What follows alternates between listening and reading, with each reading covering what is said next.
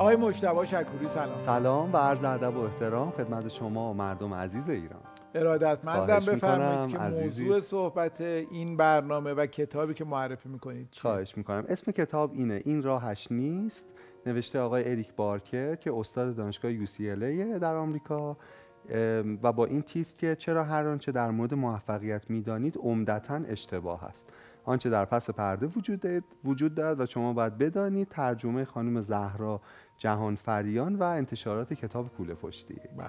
آره. کتاب این راهش نیست. این راهش نیست. در واقع اومده با مجموعه زیادی از پژوهش ها و آزمایش ها و داستان ها توضیح داده. شاید گزاره های بظاهر بدیهی پنداشته شده راجع به موفقیت اشتباه باشه. اصلا این قضیه خیلی مهمیه که بسیاری از گزاره های به ظاهر بدیهی اگر روش آره. مکس کنی می‌بینیم که نه خیلی هم درست نیست. دقیقا دقیقا. مثلا در مورد این حرف می‌زنه حالا توضیح میدیم که اعتماد به نفس اون قدم که میگن به موفقیت کمک نمی‌کنه. یا در مورد رابطه نبوغ و جنون حرف می‌زنه. خیلی برای من کتاب جالبی بود. هرچند فکر می‌کنم طرح جلدش می‌تونست خیلی بهتر باشه. آره. با یه فصلی شروع می‌کنه که خیلی طوفانیه. در مورد رابطه بین نبوغ و جنونه. یه مسابقه هست تو آمریکا به نام رام. یه جور مسابقه دوچرخه سواری استقامته که تور دو فرانس یه شوخیه در مقابلش. اینجوریه که دوازده روز این آدما یه مسیر خیلی طولانی رو رکاب می‌زنن و نکته اینه که نباید بخوابن خیلی کم میخوابن. سه ساعت یا چهار ساعت در واقع می‌تونن بخوابن و یه آقای عجیبی به نام جو روبیک پنج سال متوالی تو همچین مسابقه پرفشاری با اختلاف اول می‌شده. حالا سوالی که این کتاب با شروع میشه اینه که تو همچین ماراتونایی چجوری میشه زنده موند؟ چجوری میشه؟ گفتیم یه آقای جوروبی که که اصلا مثلا توی مسابقه دوازده ساعت زودتر از نفر دوم از خط پایان رد میشه. آره. تون رام دقیقا. یعنی اینه که شما نفر اول رد میشه و دوازده ساعت منتظر میمونید تا نفر دوم خسته رد شه. سوال اینه که چجوری می‌تونست انقدر بدوه؟ همچین ماراتون وحشتناکی رو چطور طاقت می آورده آیا بدن قوی داشته؟ نه. یعنی اگه عکس جوروبیک رو جستجو کنیم می‌بینیم آدم خیلی ورزیده ای نیست نیروی قدرت بدنی عجیبی نداره. دیوونه بود آقا صحت. جواب پارانویاست. تمام مدت مسابقه فکر می‌کرده دنبالشن و جانش در خطره. یعنی واقعاً؟ که آره آره. پارانویا داره جدی. خطوط روی آسفالت رو یه جوری خانش می‌کرده انگار که کد یه گروه سریه که می‌خواد اینو شکار کن و اینجوری رکاب می‌زده. می‌دونی؟ یعنی خیلی عجیبه. گفتین میدویده پس دوچرخه سواری دوچرخه سواری. بوده. آره آره. آها من گفتم میدویده. آره رام دوچرخه سواری خیلی استقامت عجیب غریبیه. بعد اینجا اریک بارکر شروع می‌کنه توضیح میده که واقعا نه فقط در یک ماراتون بلکه در حوزه های مختلف جنون نه تنها همسایه نبوغه که انگار خیلی هم نمیشه تفکیکشون کرد. یعنی انگار خیلی به همدیگه نزدیکن آمیختن. علا رقم این که جنبش حالا سرمایه داری و در واقع اینا سعی می‌کنه نرمالایز کنه آدما رو یعنی اندکی از چیزهای مختلف به شما بده کنترل کنه با حالا مکانیزم های مختلف با آپاراتوسی که صنعت فرهنگ و کل این چیزهایی که گفتیم. ولی اون میگه باید مواظب این جنون بود. چون از دست رفتن این جنون گاهی به منزله از دست رفتن نبوغ منحصر به فرد ماست. بعد این سوال می‌پرسه که چطور میشه بزرگترین ضعفمون رو که شاید جنون ماست به بزرگترین قدرت خودمون تبدیل کنیم؟ همطور که جوروبیک این کارو کرده. کلی مطالعه و پژوهش میاره. مثلا یه چیزی که خیلی برای من به عنوان معلم عجیب بود این پژوهش میگه که با این گزاره خیلی عجیب که آنچه باعث میشه بچه ها در مدرسه موفق نباشن همون دلیلیه همونا که باعث میشه بیرون مدرسه در دنیای بزرگسالی خیلی موفق عمل کنن. آره. آره مثلا در مورد این حرف می‌زنه که بچه ها شاید رفیق بازی یا هوش همدلی یا ایجاد ارتباط با انسان ها یه عامل مخرب در مدرسه است. بعضی هم خیلی افراد دارن توش. ولی میگه همین سرمایه یا همین جنون که می‌خواد آدما رو بفهمه دیالوگ کنه بچشه درک کنه همین سرمایه او در آینده است. میگه بچه های ناموفق تو مدرسه قوهای سیاه زیادی می‌بینن. وقتی شما توی مسیر روتین موفقیت میرید همیشه خوبید همیشه جایزه می‌گیرید با عناصر پیش بینی ناپذیر در ذات جهان کمتر مواجه میشید. قوی سیاه ولی- قبلا دربارهش صحبت آره کردیم. نیکولاس ولی. چون ممکنه یه عده اون برنامه رو ندیده باشن لطفا بله. بگین که قوی سیاه زیادی تو استرالیا آره فکر می‌کردن تا قبل از کشف استرالیا فکر می‌کردن همه قوها سفیده. بعد یه گزاره خیلی بدیهی بود. بعد میرن استرالیا کشف می‌کنن میرن اونجا قوی سیاه هست بلک سوان هست. بعد یعنی اون چیزی که ما فکر نمی کنیم هست اما هست. میگه بچه های ناموفق تو مدرسه به خاطر دم دفتر وایستادنه به خاطر لابی که باید با نازم بکنن که به خونه زنگ نزنه به خاطر می‌دونی همه اینا چیزی رو یاد می‌گیرن در فرایند زیستن که بعدا خیلی بهشون کمک می‌کنه. می‌دونی؟ یعنی در واقع جنونی که به عنوان تشدید کننده می‌تونه بهشون کمک کنه. یه مثالی می‌زنه از آدمای عجیب غریب خیلی قصه داره کتاب. از یه خانومی حرف می‌زنه به نام اشلین بلاکر خانم اشلین بلاکر هیچ دردی رو احساس نمی‌کنه. یعنی یه جهش ژنتیکی داره که ایرادی در ذهنش در سیستم اعصابش تولید میشه. نقص در ژن SCN9A در واقع داره. درد رو احساس نمی‌کنه. خیلی از آدمایی که این بیماری رو دارن قبل از سه سالگی میمیرن. می‌دونید چون وقتی نمی‌تونن ترس رو احساس کنن خطر رو هم نمی‌تونن احساس کنن. و بعد از ما می‌پرسه که خب ببین پس تو این داستان اشتین بلاکر دو تا نکته مهم وجود. اول تاثیر جهش های ژنتیکیه. یعنی میگه بعد یه عالم نمونه های دیگه میگه. میگه ببین این آدم چقدر عجیبه. این آدم چقدر این درد رو حس نمی‌کنه. یا این آدم مثلا یه دید دیگه ای داره به جهان. یا یا یا. نمونه ها رو میگه و بعد میگه که تو هم به گونه ای می‌تونی منحصر به فرد باشی و این ترکیب ژنها با هم جوری که فعال میشن تجربه های زیسته می‌تونه در تو چیزی ایجاد کنه که منحصر به فرده که یونیکه. و نکته بعدی اینه که گاهیش تمام سرمایه تو همین می‌تونه باشه. خانم اشین بلاکر زندگی شادی نداره عملا. درسته درد رو حس نمی‌کنه اما هر روز باید خودش رو چک کنه که در واقع جایش آسیب ندیده باشه مواظب باشه زبونش رو گاز نه چون اینا هم حتی متوجه نمیشه. زندگی سختیه. ولی داره میگه پس ام حالا یه مثال وقت نداریم. میگه آدمای اینجوری یونیک هی دارن بر اساس تصادف زاده میشن و ما هممون یه جورایی با یه جنون منحصر به فرد به دنیا میایم. بعد از یه مفهومی حرف می‌زنه به نام یک حیولای امیدبخش. میگه گاهی تو این جهشا گاهی تو این تصادف و ترکیب یا تو تجربه هایی که ژنی رو در ما فعال می‌کنه یک حیولای امیدبخش زاده میشه. شما اگه مایکل فلپس رو به عنوان مثلا یه پدر نگاه کنید زیاد در کودکی خوشندام نبوده. دست های خیلی کشیده. می‌دونی پایین تنه خیلی کوتاه بالا تنه خیلی کشیده. ولی یه معلم شنا ولی یه مربی شنا وقتی به مایکل فلپس نگاه می‌کنه داره مدال طلای المپیک می‌بینه. یعنی منظورم اینه که چطور ناهنجاری که در فیزیک این آدم وجود داره ها اون چیزی که مطلوب نیست اوردینری نیست چطور می‌تونه کمک کنه که آدم موفقی بشه؟ بررسی کرده گفته نابغه های خلاق خیلیشون تست شخصیت دادن. و نتیجه عجیبه. امتیاز آسیب روانیشون فقط یکم کمتر از بیماران روانیه. یعنی باز به اون مرزی می‌رسیم که جنون و نبوغ انگار در هم آمیخته است یا اصلا موجب هم دیگه می‌تونه باشه. میگه چطور؟ ما یه, در واقع یه معلولیت رو یه چیز دیگه. میگن زیبایی هم نوعی معلولیته. یعنی یه چیزی که یه ذره خیلی خاص و ویژه است. چطور می‌تونیم از بد به خوبش تبدیل کنیم؟ از نابهنجار به استثنایی تبدیل کنیم؟ یا از عجیب به زیبا تبدیلش کنیم؟ باز مثالی می‌زنه از استودیوی پیکسار. میگه سال 2000 پیکسار نیاز داشت که یه موتور خلاقیتش رو روغنکاری کنه دوباره به کار بندازه. یه آقایی که خب خیلی هم معروف تو دنیا انیمیشن به نام برد برد ایشون رو میارن میگن چه کنیم؟ میگه که هرچی عنصر نامطلوب دارین و اعضای ناموفق تیم های قبلی رو به من معرفی کنید.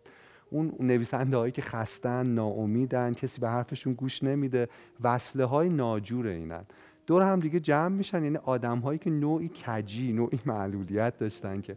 و جمع میشن و یکی از شاهکارا رو می‌سازن. نتیجه این تیم عجیب و غریب در واقع فیلم شگفت انگیزانه خیلی هم جالب اینه که شبیه این آدم یعنی قدرت های ویژه‌ای دارن و این قدرت چطور رنجشون میده گاهی وقتا. به نظرم تجربه زیسته خود این تیم نویسندگی هم توش بوده. میگن ADHD و ADD با خلاقیت رابطه کاملا مستقیم داره. حالا شما به این فکر کنید که ما چطور مثلا توضیح بدین لطفا که ADHD بیش فعالی با نقص در توجه. ADD یه ذره از اون خفیفتر. ولی میگن بچههایی که بیش فعالن شاید عناصری به نظر می‌رسن که فالو نمی‌کنن تو رو گوش نمیدن می‌دونی بیقرارن پاشون رو تکون میدن. ولی میگه اینا آدم خیلی خلاقی هن. برای اینکه این یه شمشیر دولبه تمرکز ازشون گرفته شده. اما اونا به همزمان به چیزهای خیلی مختلفی می‌تونن فکر کنن و کلاژ بسازن از جهانهای معنایی مختلف و یه چیزی بگن یا یه چیزی خلق کنن که ماها نمی‌تونیم در واقع من پاما خیلی تکون میدم. پس امید داشته شما. نه شما آره آره. من می‌خوام بگم شما اگه فیلمساز خوبی هستین چون الان بیش فعالی هم دارین. یکی از دلایلش حتما همینه. آره. دقیقا همینه. یعنی می‌تونه این چطور یه جنونی ببخشید. یه چیز عجیب یه چیز زیبا تبدیل من فقط اون بخش اولش دارم دومی نه نه نه واقعا هم شده. بعد در مورد خیلی حرف می‌زنه از انیشتین میگه. می‌دونید انیشتین خب خیلی عجیبه. شما وقتی یه ذره من کم خیلی کم راجع به اینا خوندم. ولی حیرت انگیزه. مثلا نظری نسبیت واقعا تکان و جایی تکان دهنده است که چطور یه آدم می‌دونید تونسته همچین چیزی رو تصور کنه. در اون سن کم آره. بله از 20 سال شروع میشه. آره. نکته جالب این که پسر انیشتین اسکیزوفرنی داشته و ژنتیکی. سی سال در واقع در یک آسایشگاه بیماران روانی بستری بوده. چیزی که جالبه این که آیا انیشتین دچار نوعی جنون خفیف نبوده و می‌بینیم اسکیزوفرنی که در او وجود داشته شاید به اندازه پسرش فعال نبوده به تصور یک جهان کوانتومی به رابطه متفاوت زبان زمان با جرم اینا کمک کرده. یاد شعر آقای افشین یداللهی افتادم که اتفاقا توی تیتراژ سریال درجه یک جناب آقای فتحی هم بود.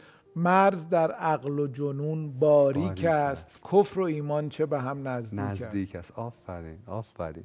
و چیزی که شما جالب اشاره کردی همین حتی رابطه یقین و شک که انگار یه می‌دونید انگار سنتزن اینا با هم دیگه.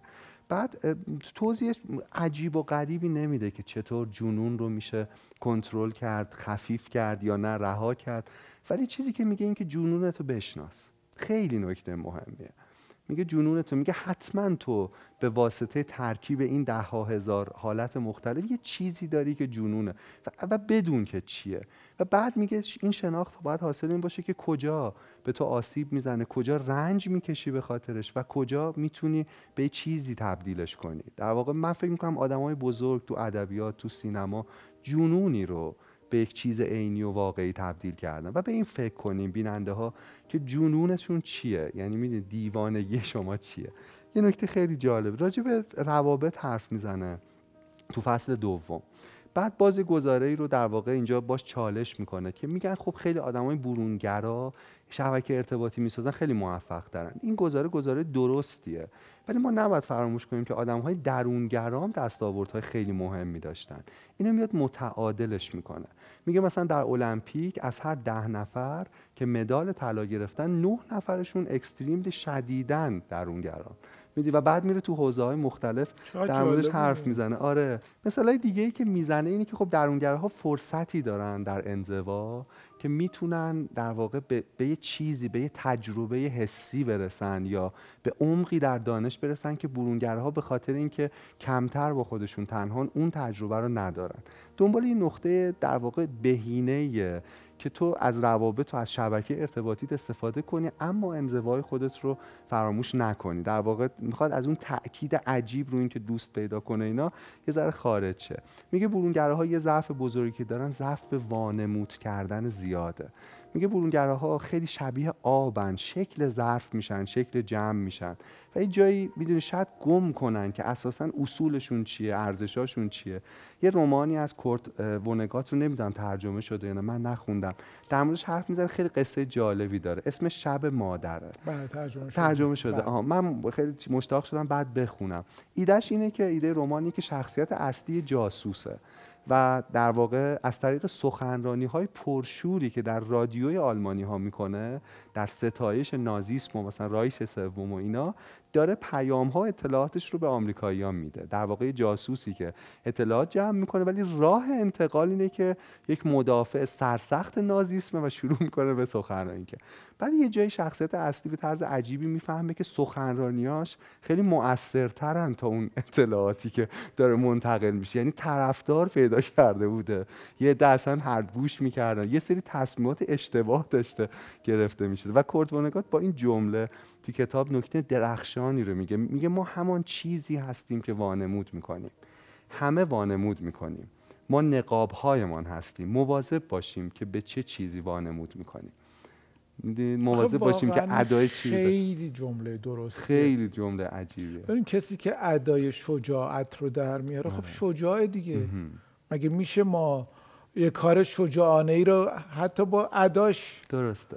انجام اصلا دائم ما داریم ادا یعنی, یعنی کافی ادای یه چیزی رو در ما اونیم. اصلا میگه ما نقاب هایمان هستیم. میگه حتی فاصله. میگه خودمون هم یادمون میره که داریم برای همین کاش نقاب های خوب انتخاب آره. کنیم برای خودمون. دقیق و توصیه مهم به برونگراها به من و شما.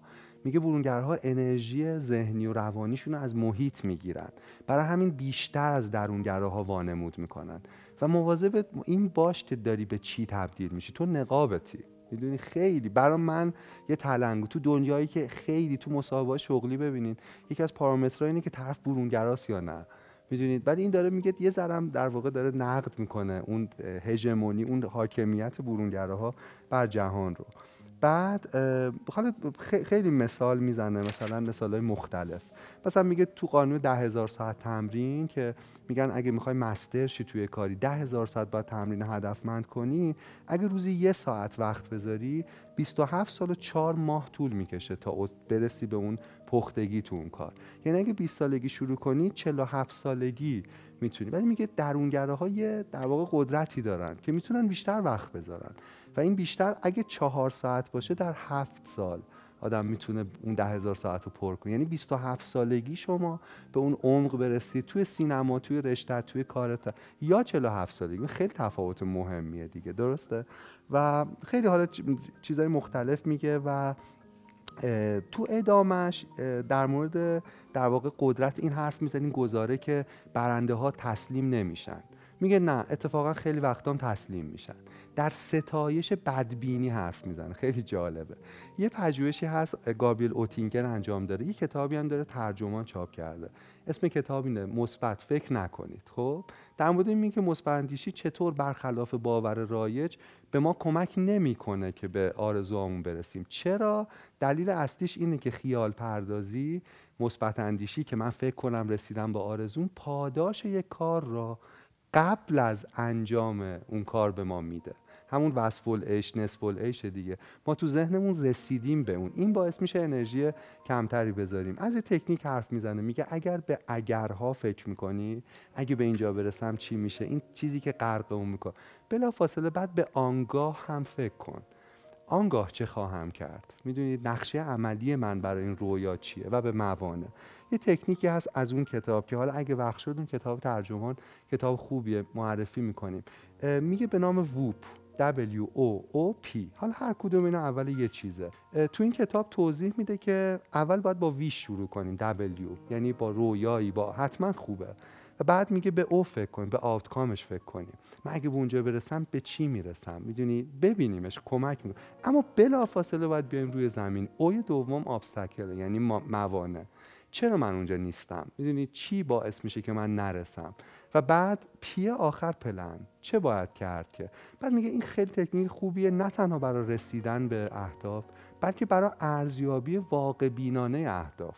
من گاهی تو اون اوی آخر می‌بینم خیلی موانزی و پلنای من جوری نیست که. میگه این ترکیبی از ایدئالگرایی و واقع بینیه که کمک می‌کنه.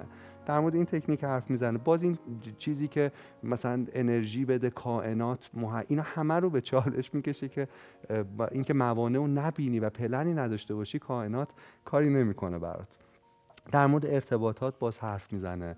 یه قصه یه آدم جالبی رو میگه به نام آقای پاول اردوش. پال اردوش ریاضیدان مجارستانیه. خیلی آدم عجیب غریبی بوده. همون نبوغ و جنون دقیقا در واقع مستاقشه با اینجوری بوده که مثلا اگه وقت سه صبح زنگ خونه رو شما رو می‌زده که مغز من خوابش نمی‌بره و بیا با هم ریاضی کار کنیم اصلا چیز روتین زندگیش بوده. رکورد تعداد مقاله رو داره در تاریخ ریاضی و عاشق همکاری بوده. تو 25 کشور با 500 ریاضیدان کار کرده. و خیلی هم یادش نمیمونده اینا رو. مثلا یه ریاضیدانی به نام الیوت مندرسون کاناداییه. میگه جای من دیدمش بهش گفتم که من کانادا بحث این شد تو کجایی؟ گفتم من کاناداییم. بعدش گفته بوده اه من یه رفیق دارم الیوت که اونجا با هم مثلا دو تا سه تا مقاله نوشت. بعد طرف میگه منم. یعنی نمیشه. خیلی تو فضای خودش بوده. انقدر این آدم کاری که تو ریاضی کرده عجیبه حالا نبوغ و همه اینا درست که واقعا تکرار نشدنی و یه عدد هست به نام عدد اردوش. عدد اردوش یعنی شما چند تا مقاله در واقع با اردوش کار کردید و با چه نسبتی با اون مقاله کار کردید؟ مثلا اگه آره اگه شما عدد اردوشتون یک باشه یعنی با خود اردوش مقاله مشترک داشتید.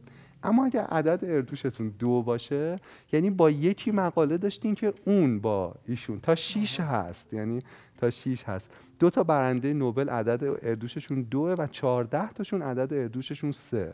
یعنی خیلی شبکه‌ای که ساخته عجیب خود اردوش عدد اردوشش صفر دیگه. یعنی تنها کسی در جهانه که با خودش مقاله داده. ببین چرا داستان اردوشو میگه؟ برای اینکه خیلی تند رفته تون فصل فکر کنم سه. و داره میگه آقا برونگرای اونقدر خوب. و یه جا میگه ببین ولی مهمه که شبکه بسازی. یعنی یه جایی میگه ما باز ادامه میدیم در ستایش درونگرای حرف میزه و بعد میگه اردوش کار مهمی که کرد به عنوان یه نمونه اینی که تعادل درستی بین انزوا و بین ایجاد ارتباط با آدما تونست ایجاد کنه. میگه این خیلی عجیبه. و توصیه می‌کنه. اصلا کتاب اینجوری نیست سوش بگه این کارو کن. یعنی بیشتر داره میگه ببین یه آدمی این کار انجام داده. در افکارش غرق می‌شده و بعد به عنوان هدیه‌ای برای جهان وارد می‌شده و آدم خیلی روش آدم من اینجا شناختمش. بعد باز حالا اگه توصیه می‌کنه از کتابیه در مورد اینکه ارتباطاتمون به عنوان اون بعضیایی که درونگران کمی بهتر بشه که اسم کتاب اینه. اسم کتاب اینه هرچه واقعا نیاز داشتن در کودکستان آموختم خب بعد توضیح میده که ما تو کودکستان چه خرد نابی در کودکی داشتیم. مثلا برای همین ارتباطات میگه یکی از کارهایی که باید بکنی این تکنیکه. تو اسپایدرمن دوست داری؟ منم همینطور. میگه ما تو بچگی اینجوری دوست پیدا می‌کنیم. قدرت عجیب مشابهات چیزایی که شبیهیم باش. تو از کرفس متنفری منم همینطور. میگه منم همینطور خیلی. توصیه می‌کنه به درونگره ها که از این استفاده کنن. از اینکه در واقع تیتابمون رو با هم نصف کنیم از قدرت بخشش که ما توی برنامه کامل راجبش حرف زدیم از گوش کردن از میای بازی میگه یکی از تکنیک ها میای بازی میگه لذت بخش مهمی از یک رابطه انسانیه. می‌دونی این خیلی مهمه که ما با هم کیف کنیم. بعد توضیح میده. آقا یه فصل دیگهش هست در مورد اعتماد به نفسه اینم خیلی جالبه. باز گزاره رایج اینه که اعتماد به نفس ما رو موفق می‌کنه. اولش گفتیم و این میگه که گاهی نه. خیلی می‌تونه خطرناک باشه. چون جدامون می‌کنه از بقیه. چون چون ریسک های عجیب غریب شاید بکنیم باش و چون یاد نمی‌گیریم. الان در موردش توضیح میدم. یه پژوهشی اصلا من واقعا تکون داد. میگه که اومدن توی گروه های خیلی مختلف خیلی زیاد اومدن در واقع با اعتماد به نفس ترین افراد رو جدا کردن. یعنی آزمون شخصیت گرفتن مصاحبه کردن دیدن آقا تو این جمع صد نفره این پنج تا خیلی دیگه اعتماد به خوبه. دوباره این پنج تا دوباره این پنج تا. این گروه خیلی ترکیب عجیبی داره. از دو دسته از افراد این گروه تشکیل شده. یکی بالیاقت ترین افرادن. حقشون بوده. طرف خفن بوده. آی نویت می‌دونسته که خوبه. و یکی تعطیل ترین افراد بودن. یعنی میگه خیلی ترکیب عجیبیه. میگه دلیلش اینه که اونا اصلا قضاوت درستی راجبه نه مهارتاشون داشتن نه سختی کارهایی که در موردش حرف می‌زدن. مثلا ما ممکنه یکی رو ببینیم داره یوگا می‌کنه. خیلی به نظر ساده می‌رسه. و اصلا نمیشه انجامشه خیلی سخته. یعنی خیلی ورزیدگی می‌خواد. می‌خوام بگم در حال از همینجا میشه یه نکته ای رو فهمید. میگه به خودتان ایمان داشته باشید. البته بعضی وقتها. می‌دونی باز یه تفسره به اون خرد بدیهی پنداشته شده اضافه می‌کنه. میگه اعتماد به با بی سوادی رابطه داره. خیلی وقت مواظب باشین. خیلی وقت ما چون نمی‌دونیم که نمی‌دونیم اعتماد به نفس داریم. خیلی برای من سروش این تلنگر مهمی بود که آیا تو حوزه‌ای که تو مثلا داری هر آیا واقعا می‌دونی و دیدم می‌دونی نه. و خیلی چیزا اصلا آدم باید بگه من شک دارم من فکر می‌کنم شاید می‌دونی؟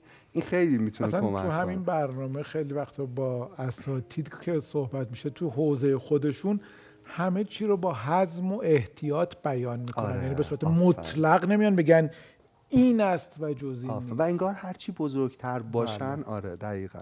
از یک کسی حرف می‌زنه به نام یاناگی. یه آدمی بوده استاد هنرهای رزمی بوده. بعد می‌گفتن این یه تکنیکی داره که از انرژی چی استفاده می‌کنه. بدونی که به شما دست بزنه یه کاری می‌کنه که شما یهو مثلا می‌خوریم به دیوار.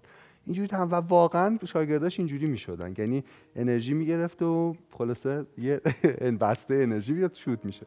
یه نفر یه تهیه کننده برنامه تلویزیونی میگه آقا بیاد شما که شاگرداتو می‌زنی بیا یه غریبه رو ما بیاریم ببینیم این انرژی چی چطوری و فا.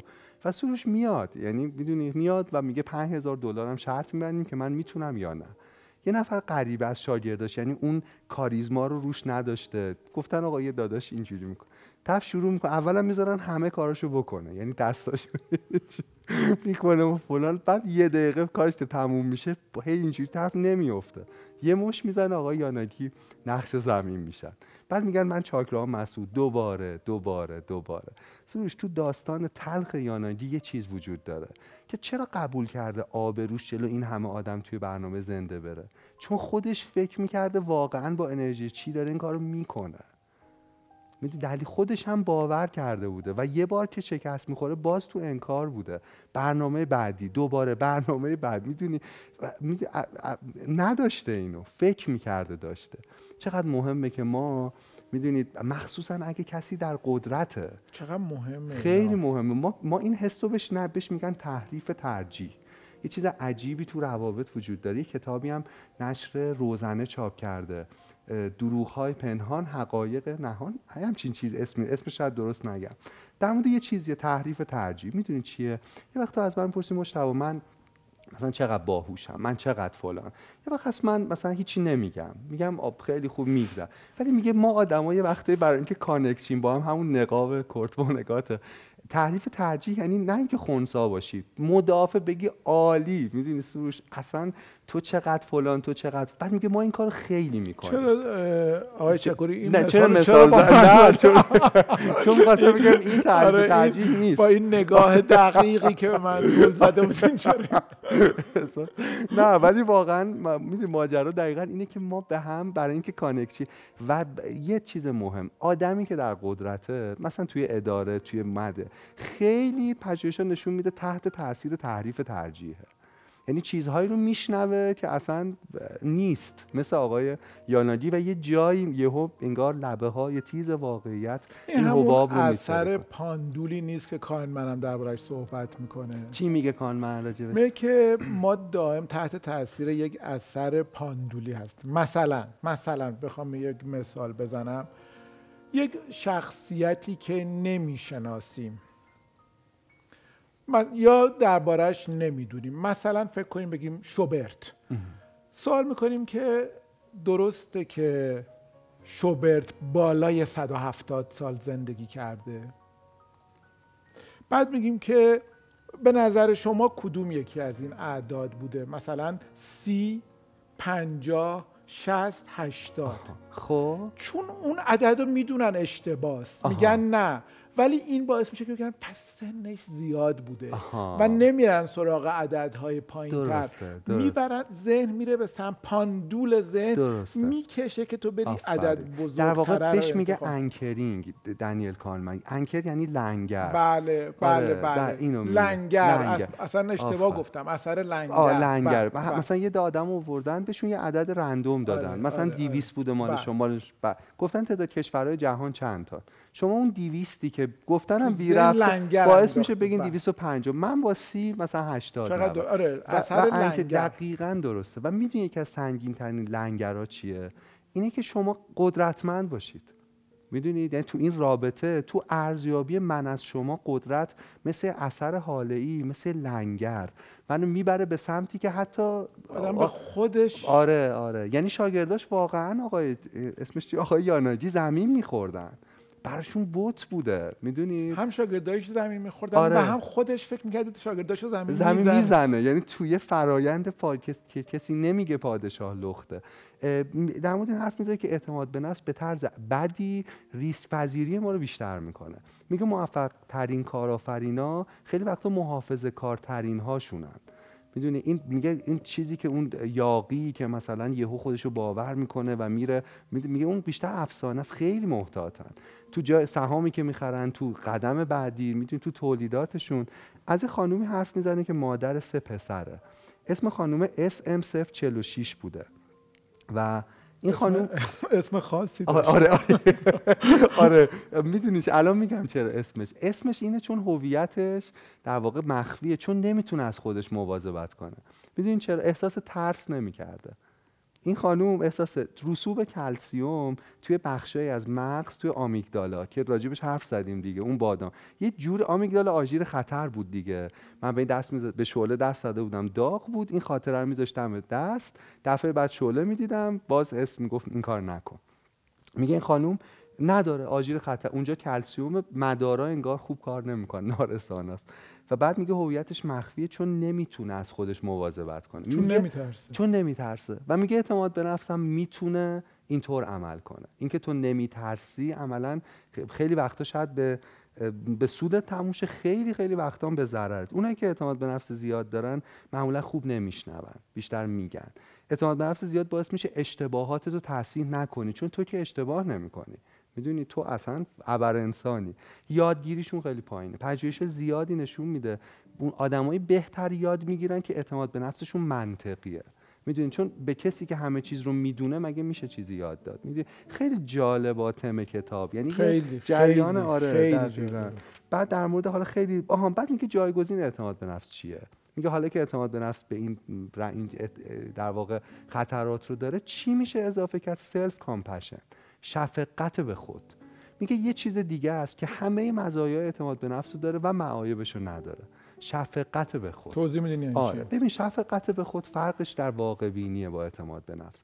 یعنی اولا من می‌دونم که مجتبی چه ضعف هایی داره چه زخم هایی داره چه لقی هایی داره. اینا رو می‌دونم. در این حال اگه شکست می‌خورم کاری انجام میدم اینو چون نگاهم به خودم یک انسان بوده که آسیب پذیری ضعفش نیست واقعیتشه چون اینجوری خودمون دیدم اون وقتی که از شکست می‌تونم یاد بگیرم به جای اینکه نابود شم. این شفقت به خود در واقع با اعتماد به نفس فرق جدی داره. ما در اعتماد به نفس یک ابر انسانیم ولی در شفقت به خود یک انسانیم با همه نقص ها و تاریکی ها و همه رنج ها و آسیب پذیری یک انسان. این خیلی فرق می‌کنه. تو این نقطه رابطه آدما با شکست هم می‌تونه فرق کنه. خیلی جالبه که این تو, تو این بحث شکست در واقع گاهی همون جنونی که ازش حرف زدیم یا نبوغ جایی فعال میشه که ما چیزی برای باختن نداریم. می‌دونی؟ یعنی می‌خوام بگم از شکست خیلی خیلی میشه یاد گرفت. یه لحظه ای بوده تو زندگی همه ما که هیچ کس پشت ما نمی جنگیده می‌دونی؟ و هیچ چیزی برای از و اونجاست که ما با همه سلولامون شاید برای چیزی میجنگیم. مثل بتمن کریستوفر نولان که میگه باید بدون تناب بپری.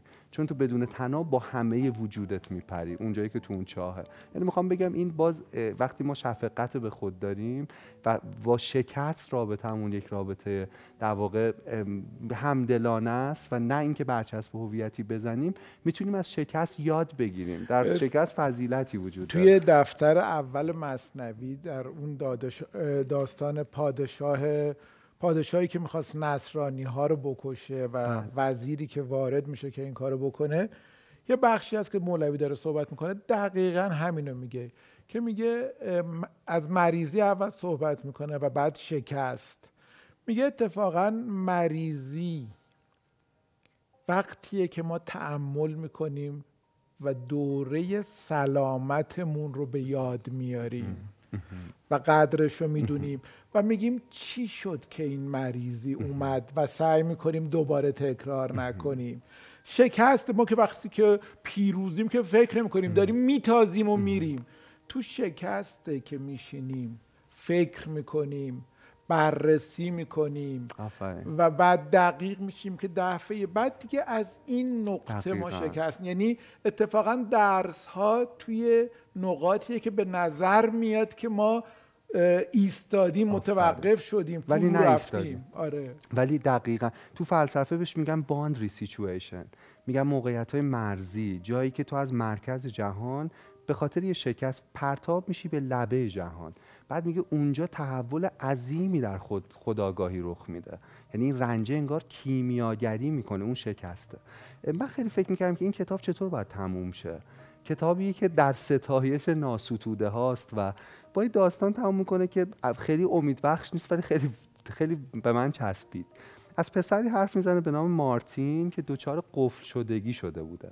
و لاکت این اسم بیماری. یعنی شبیه کسی می‌رسه که در کماست ولی در کما نیست. ولی میشنوه. می‌دونید؟ ولی تو اون چشمایی که بازه داره می‌بینه. فقط بدن فلج شده ولی مغز احساس می‌کنه چه رنج وحشتناکی. انگار فکر کنید دوازده سال فکر می‌کنم این آدم توی این وضعیت بوده و یه کتاب بعدا می‌نویسه که آدما منو چون انسان نمی‌دیدن یه تیکه گوشت می‌دیدن که در واقع به دستگاه وصل مثلا دستشون تو بینیشون جلوی و این منو عذاب می‌داد می‌دونین؟ یا چیزی که عذابش می‌داده یه برنامه بوده به نام دایناسور بارنی که یه کارتون خیلی لوسه مثلا پیام های امیدبخش اینطوری بوده. یه چیزی که رنجش داده بوده این بوده که مادرش یک روز انقدر دوستش داشته دعا می‌کنه که ای کاش مارتین از دنیا بره. و میگه د- ببین یا فکر کن کسی که حتی نمی‌تونه بگه که من دارم میشنوم. و من خیلی فکر کردم که چه جوری میشه همچین کتابی رو امید بخش تموم کرد و با این داستان تموم می‌کنه با این جمله که تو فلج نیستی. تو می‌تونی تلویزیون خاموش کنی اگه کارتون بارنی رو دوست نداری. و تو می‌تونی به کسی که جور بدی با حرف می‌زنه بگی که این حرفت اشتباهه اینجوری حرف نزن با من. تو می‌تونی پاشی کار. و میگه از تمام این یعنی خوشبینانه ترین پایان ممکن بر همچین کتابی احتمالا یه همچین داست با همچین پیام ساده ای که تو مثل مارتین فلج نیستی. خیلی ممنونم. خیلی جذاب. بود. خیلی خیلی. جذاب بود. متشکرم. من که حتما این کتابو می‌گیرم و خب، می‌خونم. امیدوارم که خوب کمک کنه آره. دوست داشته باشی. سوالمونم اینه که چه گزاره ای رو در مورد موفقیت بدیهی میپنداشتید ولی تو عمل در تجربه زیستتون متوجه شدید که اینطور نیست. دیدین نه مثلا می‌دونید نه. اون چیزی که شی بمبارون می‌کنن اون نیست. من مثلا یه چیزی که فهمیدم بتالت بوده. من فهمیدم واقعا تو بتالت چیزی وجود داره. یعنی در ستایش بتالت آره دق... می‌خوام بگم من اینو فهمید برخلاف خیلی کار کن کار کن که البته آدم باید بجنگه تلاش کنه یاد بگیره تمرین هدف من. ولی من دیدم بسیاری از جاهان مثلا ارش میدوست تو دفتر کارش مهمترین کشفش رو نکرد. تو وان این کارو کرد. 72 درصد آدما توی زیر دوش هموم خلاقان یعنی در جایی که دیگه اوج بتالته. شما چی بوده براتون؟ من اینکه خیلی از موفقیت هایی که فکر می‌کردم موفقیت برام بوده بعدش باعث خوشحالیم نبوده. و خیلی از شکست ها بعدن که بهش نگاه کردم دیدم عامل موفقیت هم بوده. خیلی جالب بود. خیلی. به این فکر کنیم پایان برنامه که ما چی رو فکر می‌کردیم که همینه و قو... اونطور نبود در جهان. مثل مواردی که آقای بارکر در موردش حرف خیلی. متشکرم. خیلی. متشکرم. بر من که. این برنامه واقعا هیجان انگیز بود. مرسی از شما. مرسی. کتاب کتاب خوبی بود. من فقط قصهشو گفتم. شما که همیشه مرسی خیلی خیلی خوب و شنیدنی. خیلی ممنون. و خدا نگهدار شما. خدا نگهدار.